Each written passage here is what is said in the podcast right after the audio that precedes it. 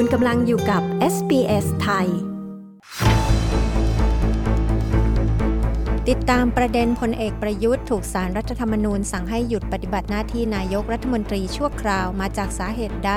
และการสรรหานายกรัฐมนตรีคนใหม่จะมาจากไหน หากพลเอกประยุทธ์ต้องสิ้นสุดการเป็นนายกรัฐมนตรี ติดตามได้จากคุณยศวัตรพงประพาสผู้สื่อข่าวพิเศษของ SBS ไทยประจำประเทศไทยค่ะ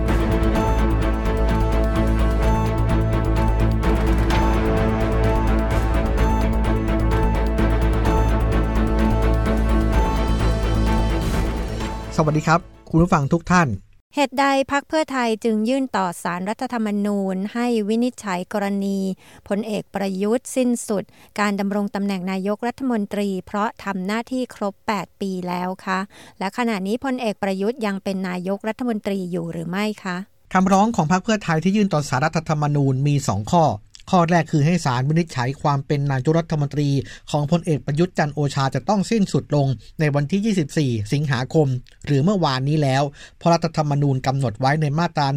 158 ว่านายกจะดำรงตำแหน่งรวมกันแล้วเกิน 8 ปีไม่ได้ เพื่อไม่ให้เกิดการผูกขาดทางการเมือง ที่อาจจะเป็นต้นเหตุของวิกฤตการณ์ทางการเมือง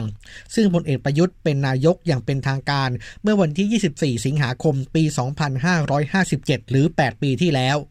ข้อ 2 คือระหว่างรอคำวินิจฉัยของศาลให้พลเอกประยุทธ์หยุดปฏิบัติหน้าที่ในตำแหน่งนายกไปก่อน เพราะหากยังทำงานต่อไป ทั้งที่ไม่มีอำนาจตามกฎหมาย อาจจะส่งผลต่อความชอบด้วยกฎหมายของคำสั่งและข้อสั่งการต่างๆ ที่จะต้องให้นายกลงนามศาลรับไว้ทั้งสองข้อของฝ่ายค้านครับ คือรับคำร้องไว้พิจารณา และให้พลเอกประยุทธ์หยุดปฏิบัติหน้าที่ชั่วคราว จนกว่าจะมีคำตัดสินหรือคำวินิจฉัย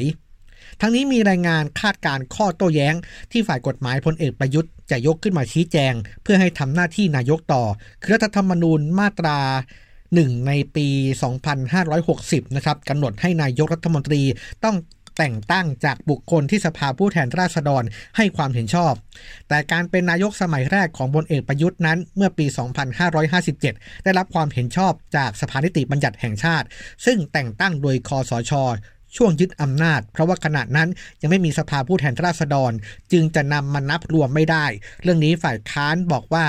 สภานิติบัญญัติแห่งชาติก็เปรียบได้เหมือนกับสภาผู้แทนราษฎรเช่นเดียวกัน อย่างไรก็ดีครับ ขณะนี้พลเอกประยุทธ์ยังถือว่าดำรงตำแหน่งนายกรัฐมนตรี เพราะว่าศาลยังไม่ได้สั่งให้สิ้นสุดการทำหน้าที่ เพียงแต่ให้หยุดปฏิบัติหน้าที่ชั่วคราว จนกว่าจะมีคำตัดสินเท่านั้น อีกทั้งพลเอกประยุทธ์เอง ควบตำแหน่งรัฐมนตรีว่าการกระทรวงกลาโหม จึงยังทำหน้าที่ในฐานะรัฐมนตรีกลาโหมต่อนะครับหากสารรัฐธรรมนูญมีคำวินิจฉัยให้พลเอกประยุทธ์สิ้นสุดความเป็นนายกรัฐมนตรีแล้ว ตามขั้นตอนการได้นายกรัฐมนตรีคนใหม่จะเป็นอย่างไรคะ ก็ยังต้องอ้างอิงรัฐธรรมนูญในมาตรา 159 ครับ บัญญัติเรื่องของการเลือกนายกรัฐมนตรีด้วยการให้สภาผู้แทนราษฎรพิจารณาให้ความเห็นชอบ จากผู้ที่มีชื่ออยู่ในบัญชีรายชื่อที่พักการเมืองแจ้งไว้กับทางกรรมการการเลือกตั้งหรือกกต และต้องเป็นพักการเมืองที่มีสสในสภาไม่น้อยกว่า 5%ของจำนวนสสทั้งหมด เท่าที่มีอยู่ของสภา โดยสภามีสส500 คน จึงจะต้องมีสส25 คนของพรรคการเมืองนั้นๆ จึงจะสามารถเสนอชื่อนายกในบัญชีพรรคการเมืองได้ ซึ่งบัญชีนายกที่พรรคการเมืองยื่นต่อกกต ตั้งแต่เลือกตั้งปี 2562 ของพรรคเพื่อไทย มีชื่อคุณหญิงสุดารัตน์เกยุราพันธ์ชัดชาติสิทธิพันธ์และนายชัยเกษมนิติสิริ ส่วนพรรคภูมิใจไทยมีชื่อของอนุทินชาญวีรกูล และก็อภิสิทธิ์เวชชาชีวะ จากพรรคประชาธิปัตย์ที่ยังมีสิทธิ์เสนอชื่อ ให้รัฐสภาลงมติได้ การเสนอชื่อแคนดิเดตนายกในรัฐสภาต้องมีสมาชิกรับรองไม่น้อยกว่า1ใน10 ของจำนวนสมาชิกที่มีอยู่ของสภาผู้แทนราษฎรและการเห็นชอบบุคคลใดให้เป็นนายกรัฐมนตรี ต้องได้คะแนนเสียงมากกว่ากึ่งหนึ่งของสมาชิกทั้งหมดเท่าที่มีอยู่ของสภา แต่ว่าครับอีกประเด็นหนึ่งหากไม่สามารถเลือกนายกในบัญชีของแต่ละพรรคการเมืองได้ สมาชิกทั้งสองสภาก็คือสสกับสว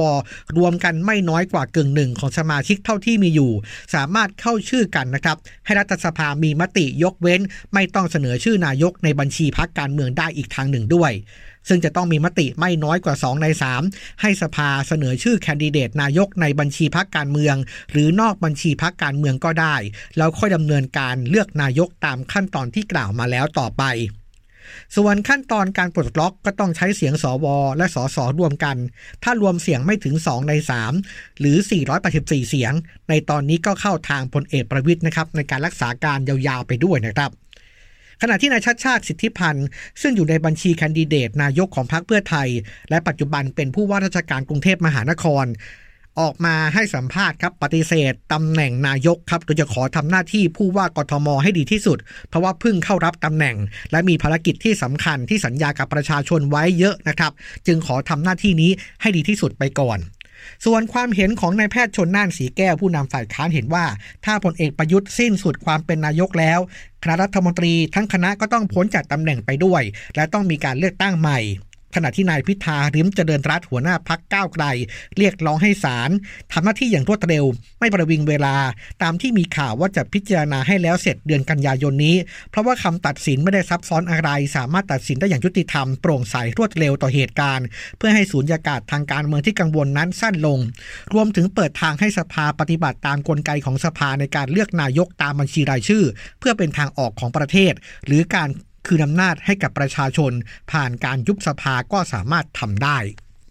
สัปดาห์นี้ไทยก็เป็นเจ้าภาพการประชุมสำคัญด้านสาธารณสุขเอเปกมีสาระสำคัญอย่างไรคะ เวทีประชุมระดับรัฐมนตรีสาธารณสุขของเขตเศรษฐกิจเอเปกที่ไทยเป็นเจ้าภาพครับ ก็จัดขึ้นตลอดสัปดาห์นี้ที่กรุงเทพ โดยมีรัฐมนตรีสาธารณสุข หรือผู้แทนจากเขตเศรษฐกิจเอเปกและผู้นำระดับสูงของหน่วยงานระหว่างประเทศเข้าร่วมประชุม อาทิองค์การอนามัยโลก อาเซียน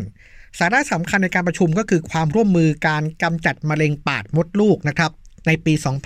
30 เพราะว่ามะเร็งปากมดลูกเป็นหนึ่งในมะเร็งที่พบได้บ่อย ในสตรีทั่วโลก แต่ละปีจะมีผู้ป่วยใหม่ราว6 0 0 0 0ราย มีผู้เสียชีวิตราว3 4 0 0 0 0ราย ซึ่งร้อยละ 38 ของผู้ป่วยรายใหม่ และร้อยละ 35 ของผู้เสียชีวิตทั่วโลก จะพบในประเทศสมาชิกเอเปกนอกจากนี้มีการหารือการเตรียมความพร้อมรับมือ หากเกิดโรคระบาดอย่างเช่นโควิด -19 ในอนาคตด้วย ทั้งนี้ที่ประชุมจะมีการออกแถลงการร่วมที่สำคัญ อาทิการสนับสนุนการวิจัยและพัฒนาวัคซีน เครื่องมือในการตรวจวินิจฉัยโรค และยารักษาโรคในการป้องกันรักษาโควิด -19 และโรคอุบัติใหม่ การสนับสนุนการเพิ่มการลงทุนในด้านความมั่นคงด้านสุขภาพของโลก โดยเฉพาะการเสริมสร้างขีดความสามารถ สมรรถนะด้านการป้องกัน และการตรวจจับการตอบโต้โรคระบาดที่อุบัติใหม่เป็นต้น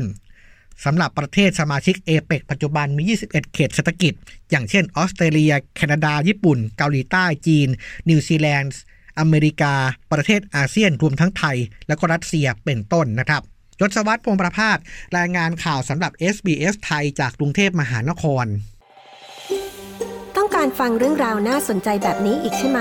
ฟังได้ทาง Apple Podcast Google Podcast Spotify หรือที่อื่น ๆ ที่คุณฟัง podcast ของคุณ